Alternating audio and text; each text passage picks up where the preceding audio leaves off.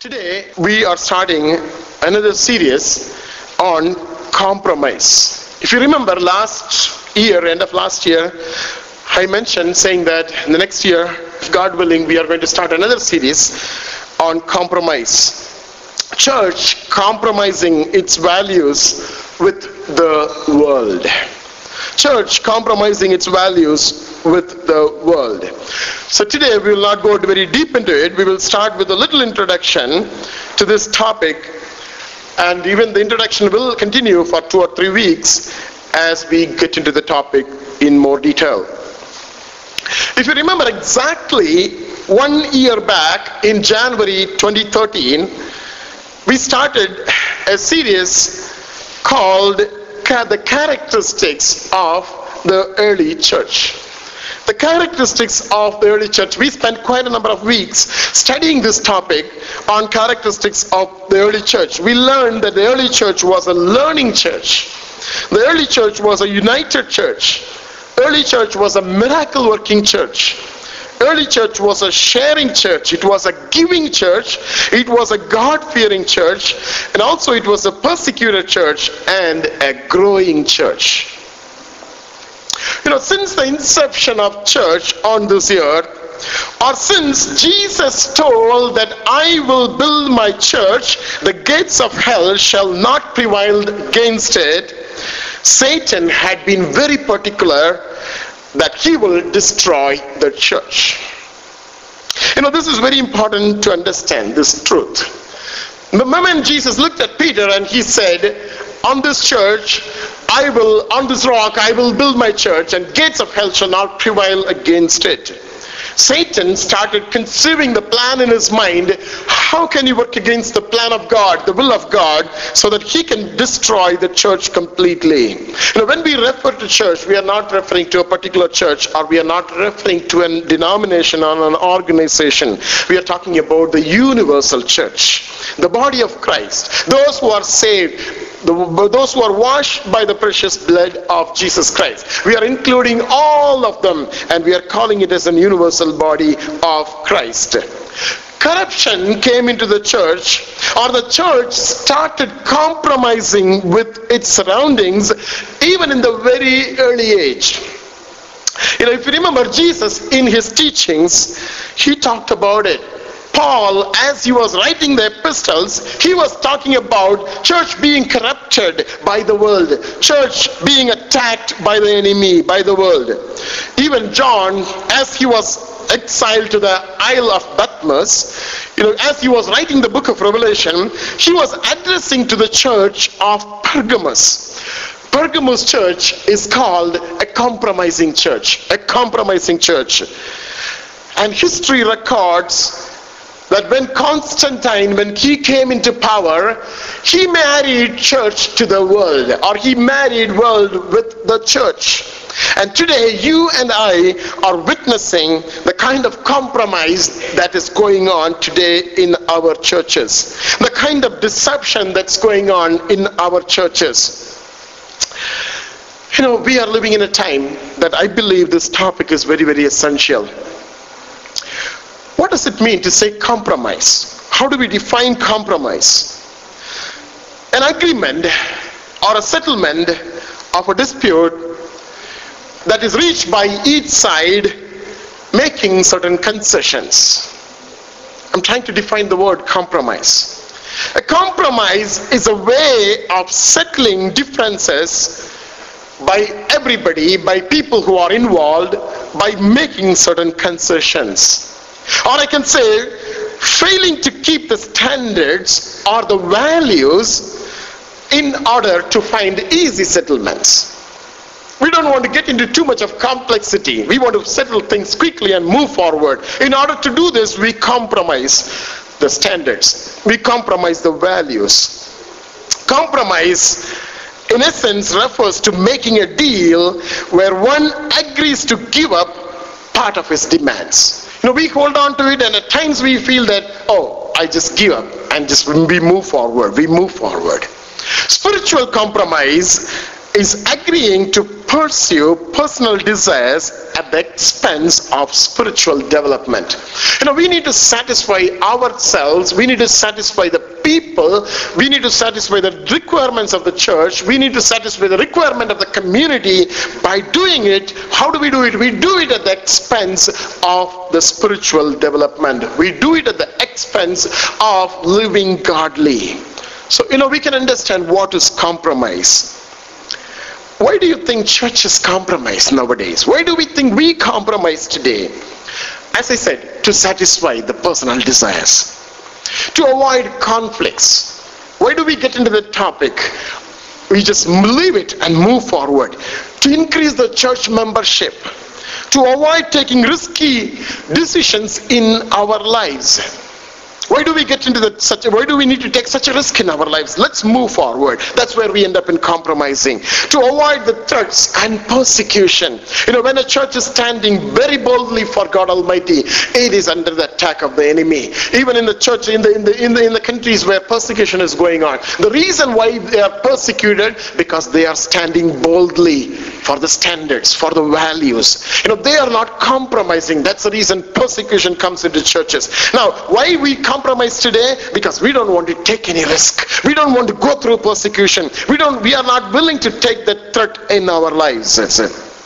Sometimes even churches, you know, compromise because of the name and the fame and the popularity. You know, there are very, very, very other reasons we can list it down, saying that the reasons why churches compromise today, why we compromise.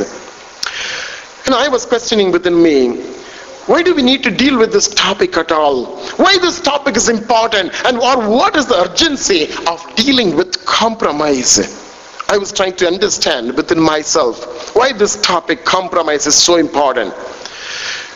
If we talk to a missionary today, he or she may say that there are souls perishing in the other part of the world, in other continents, maybe like South Africa or Asia, in other continents, souls are perishing. What is the point in building churches now? What is the point in focusing on church growth? And what is the point in talking about compromise? You know, that may be the view of a person who is serving the Lord in the mission field. Try to send more missionaries. Try to support more missionary organizations instead of talking about how can we grow church and what can God through do through the church and what is the point in talking all these things within four walls. Get out into the community or get out in the mission field or send money to the mission field. Send missionaries to support mission field. You know, that may be their approach. That may be their thought. Even if you talk to an evangelist, he will say that there are souls perishing. It's my responsibility to go and preach the gospel. What is the point in doing things inside four walls? You know, I was just throwing these questions back to me over and over again. But the truth that I could find out is, you know, in the mission field, the souls are perishing or in the mission field, souls are going to hell not knowing Jesus Christ. But in a Christian nation like this, souls are going to hell by knowing Jesus Christ. Do you know that? In the mission field, souls are going to hell not knowing Jesus Christ. But in, the, in a Christian nation like this, souls are going to hell by knowing Jesus Christ. Churches are becoming an object of mockery instead of esteem, respect, reverence has the church lost its identity?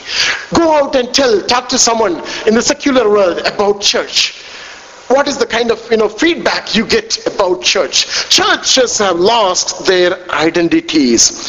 Churches are sending wrong signals to the world saying that it is yet another social club where people come and take membership. You know that's the kind of feeling today the secular world is having concerning churches.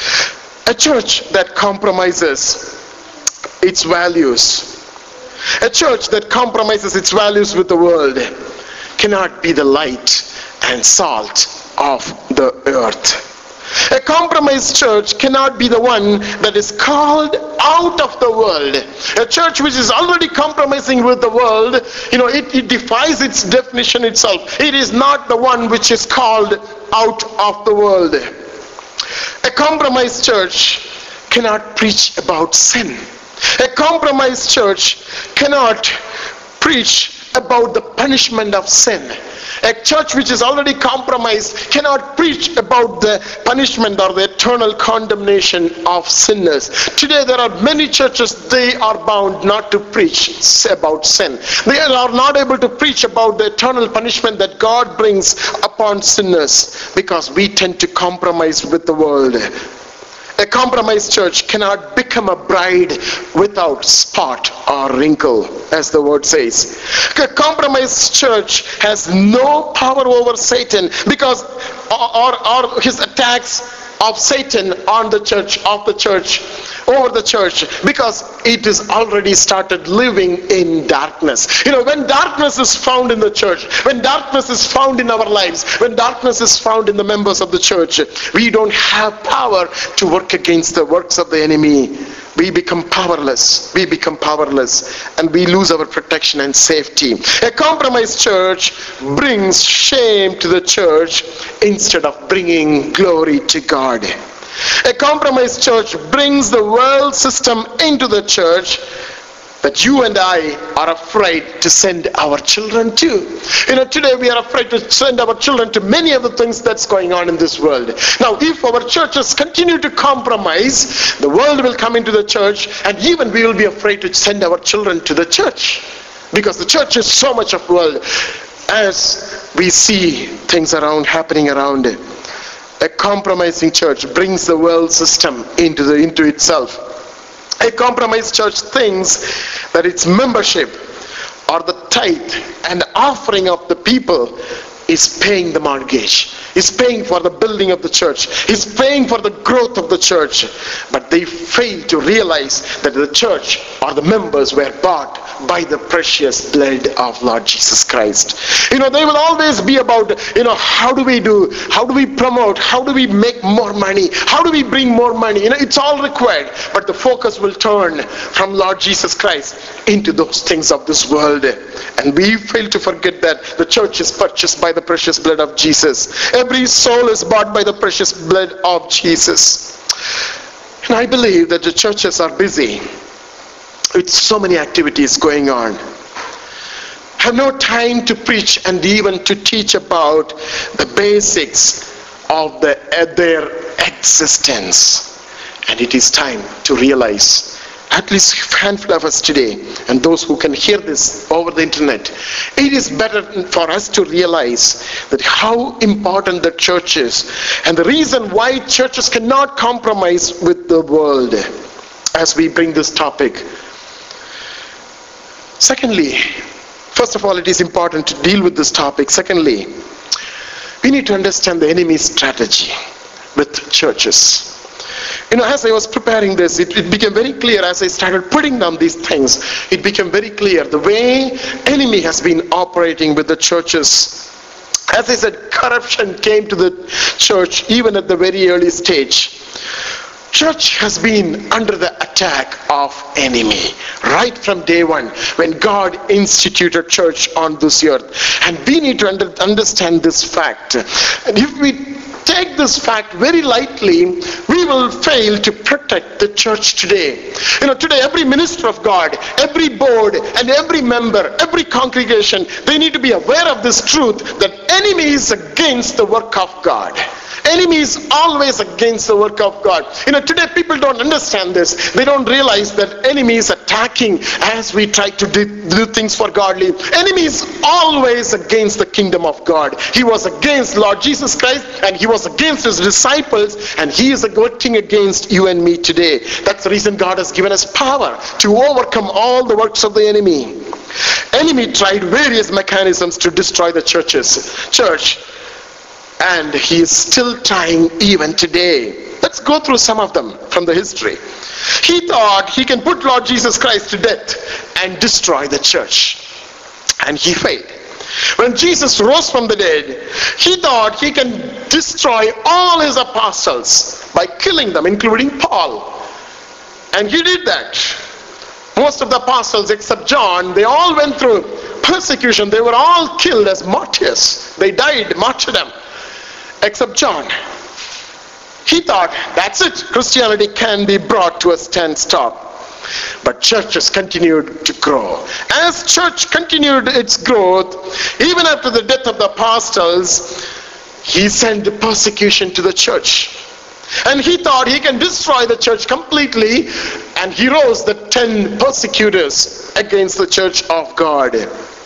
As church couldn't be destroyed completely by killing its believers, he thought to bring world into the church at the time of Constantine. That's what he did. The world became church and the church became world, and there was no difference at all. In a sense, you know, Satan got succeeded for 1500 years 1500 long years satan got succeeded until martin luther came into existence you know nothing could stop church from its growth. Satan realized that he tried all his best but then he couldn't stop the growth of the church and he slowly changed his strategy. He decided to bring persecution again after 1500 churches were again persecuted because of the split he brought persecution again into the history of church. And nothing could stop again from going, church growing. Again he bring he decided to bring world into the church. And today if you look at the church he brought modernism. He brought materialism. He brought some kind of apathy or lethargy into the churches. Immorality infidelity and false prophecies. And all these things he brought into the church today and he's trying to destroy the church even today. He is making the churches to compromise with the community, compromise with the world, so that people will not find it different, find it different whether being in the church or being outside the church he also sending he's also sending many false prophets and many false teachers to the churches.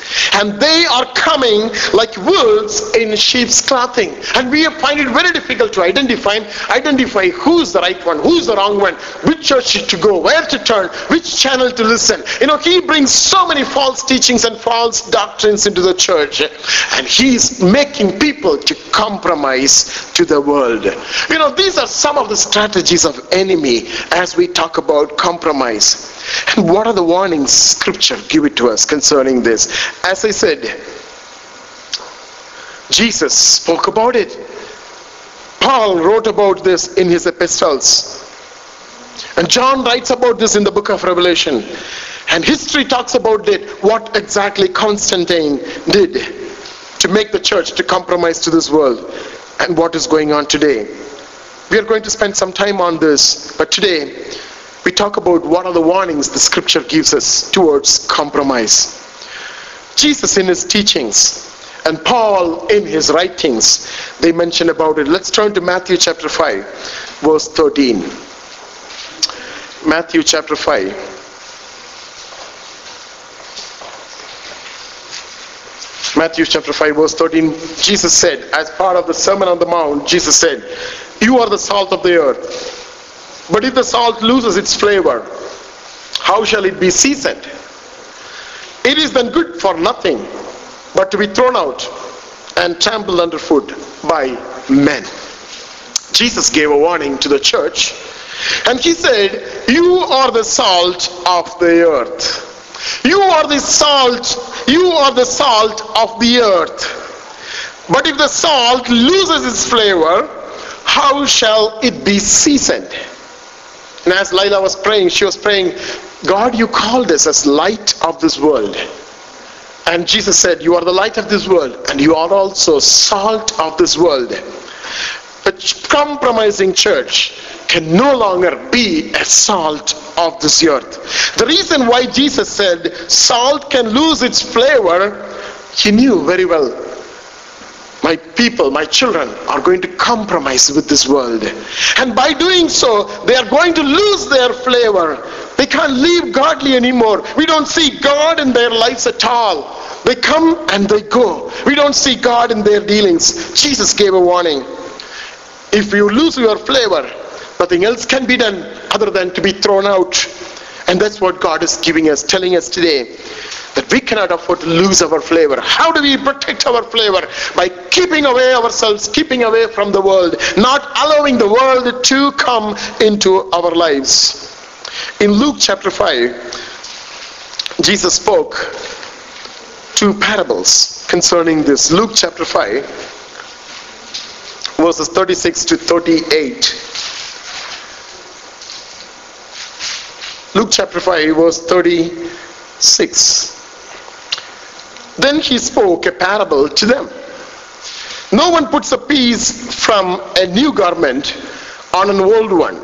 Otherwise, the new makes a tear, and also the piece that was taken out of the new does not match the old. And no one puts new wine into old wineskins, or else the new wine will burst the wineskins and be spilled and the wineskins will be ruined. But new wine must be put into the new wineskin, and both are preserved. You know, Word of God, as Jesus spoke to this, spoke these scriptures, he made it very clear. You cannot bring our past life into the church. We cannot bring our past life into the new life. Word of God says, once who is in Christ Jesus is a new creation. You know, we become a new creation once we accepted Lord Jesus Christ. Now, if we continue to try to have world within our lives, that's what is compromise. That's what Jesus says. It cannot be together. Old cloth cannot be put along with the new cloth. The same way old wine, new wine cannot be put into the old wine skins. It's going to destroy that. You know, we see in our lives, in the life of the church, even though people are saved, they are baptized, they are anointed with the Holy Spirit, we see still, we see the oldness, the old nature in our lives. No one can deny it. No one can deny that. But God is telling us this morning if we continue to live with that old nature, we eventually compromise to this world. We eventually compromise our spiritual life. Our life that is built in God will be compromised with the life in this world. When Paul writes in 2 Corinthians chapter 6, in 2 Corinthians chapter 6, verses 13 to 15, he talks about it very clearly. He says, 2 Corinthians chapter 6, verse 13. Let's read from 14. He says, Do not be unequally yoked together with unbelievers. For what fellowship has righteousness with lawlessness? And what communion has light with darkness? And what accord has Christ with Belial? Or what part has a believer with an unbeliever? And what agreement has the temple of God with idols? For you are the temple of the living God. And God said, I will dwell in them and walk among them. I will be their God, and they shall be my people. You know, Paul writes it very clearly, and he puts it very plainly, saying that do not be unequally yoked with an unbeliever. And what fellowship light has with darkness, what fellowship uh, God has, Christ has with Belial. What fellowship the temple of God, our body, has with idols. You know, Paul is drawing the line very clearly, very th- thick, dark line, and he says that you as children of God, I want you to stand in one side of it. I don't want you to cross and get into the other part of it and defile our life, your life, and defile your body. When we try to do that, when we try to bring the world into our life, when we try to bring those ungodly fellowship in our lives, when we try to have fellowship with the darkness, when we try to uh, bring fellowship with you know ungodly things, with idols, with unbelievers, we get we corrupt ourselves. We compromise with those things. You know paul is not talking about you know do not speak to an unbeliever. No he's not saying that. He's saying that you need to love them. You need to be with them. We need to love them. But you don't have any fellowship. We don't have anything in agreement common with them. We need to draw the line there. That's what paul is saying. If we do that we protect ourselves. We protect ourselves. We will continue to be the light and salt of this earth Paul writes in 2 Timothy verse 2, 22. 2 Timothy chapter 2, verse 22. He says, Flee also youthful lusts. but pure righteousness, faith, love, peace with those who call on the Lord out of a pure heart. Paul writes it very clearly. Flee also youthful lusts. You know, lust is one of the enemy that we try to, we struggle to deal with today. And Paul gave a warning saying that you continue to live in your lust, eventually you compromise with the world. In 1 Corinthians 10 14, he says, Therefore, my beloved, free, flee from idolatry. Flee from idolatry. No, word of God, not many places it talks about fleeing away. It talks about certainly flee away from youthful lust. And also it says flee from idolatry. Don't try to worship idols. Don't try to stand in front of the idols. Flee away from those things in your life because God is a holy God. He doesn't want, He's a jealous God. He doesn't want you to serve any idols. He wants you to serve Him alone, God Almighty alone. And Paul is saying here, flee away from idolatry.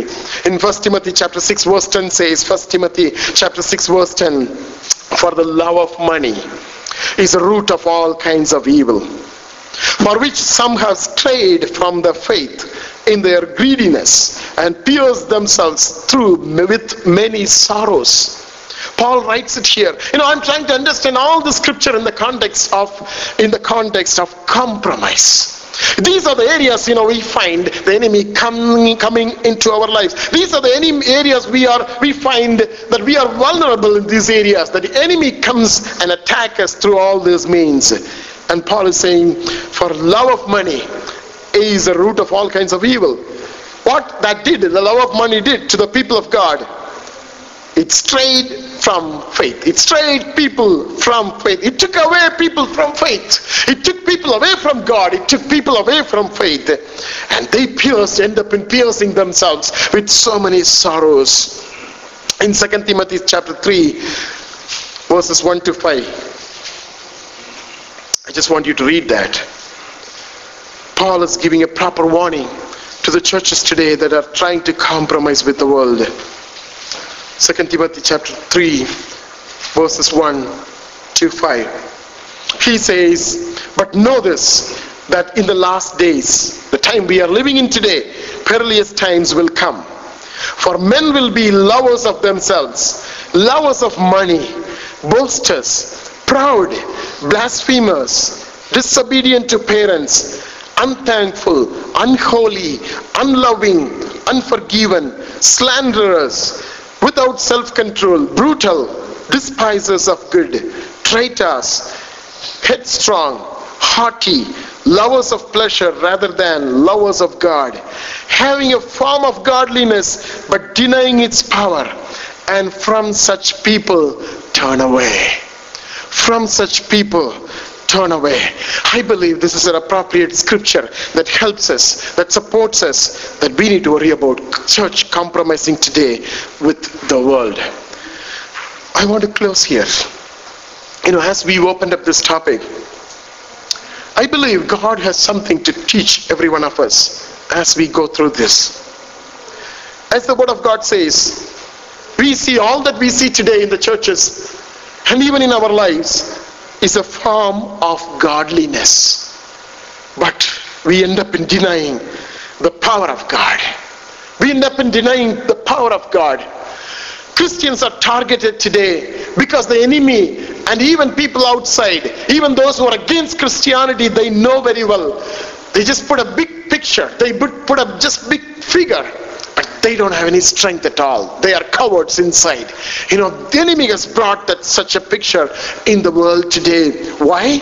Because we try to compromise with the world. The moment we take the step from the line where God has drawn and asked us to be here, and the moment we cross that line, we become powerless. We are under the attack of the enemy. And today God is telling us, God is teaching the churches that you cannot afford to compromise the time you are living with, the time we are living in. And I believe God has so much to open up as we continue this topic in the coming days.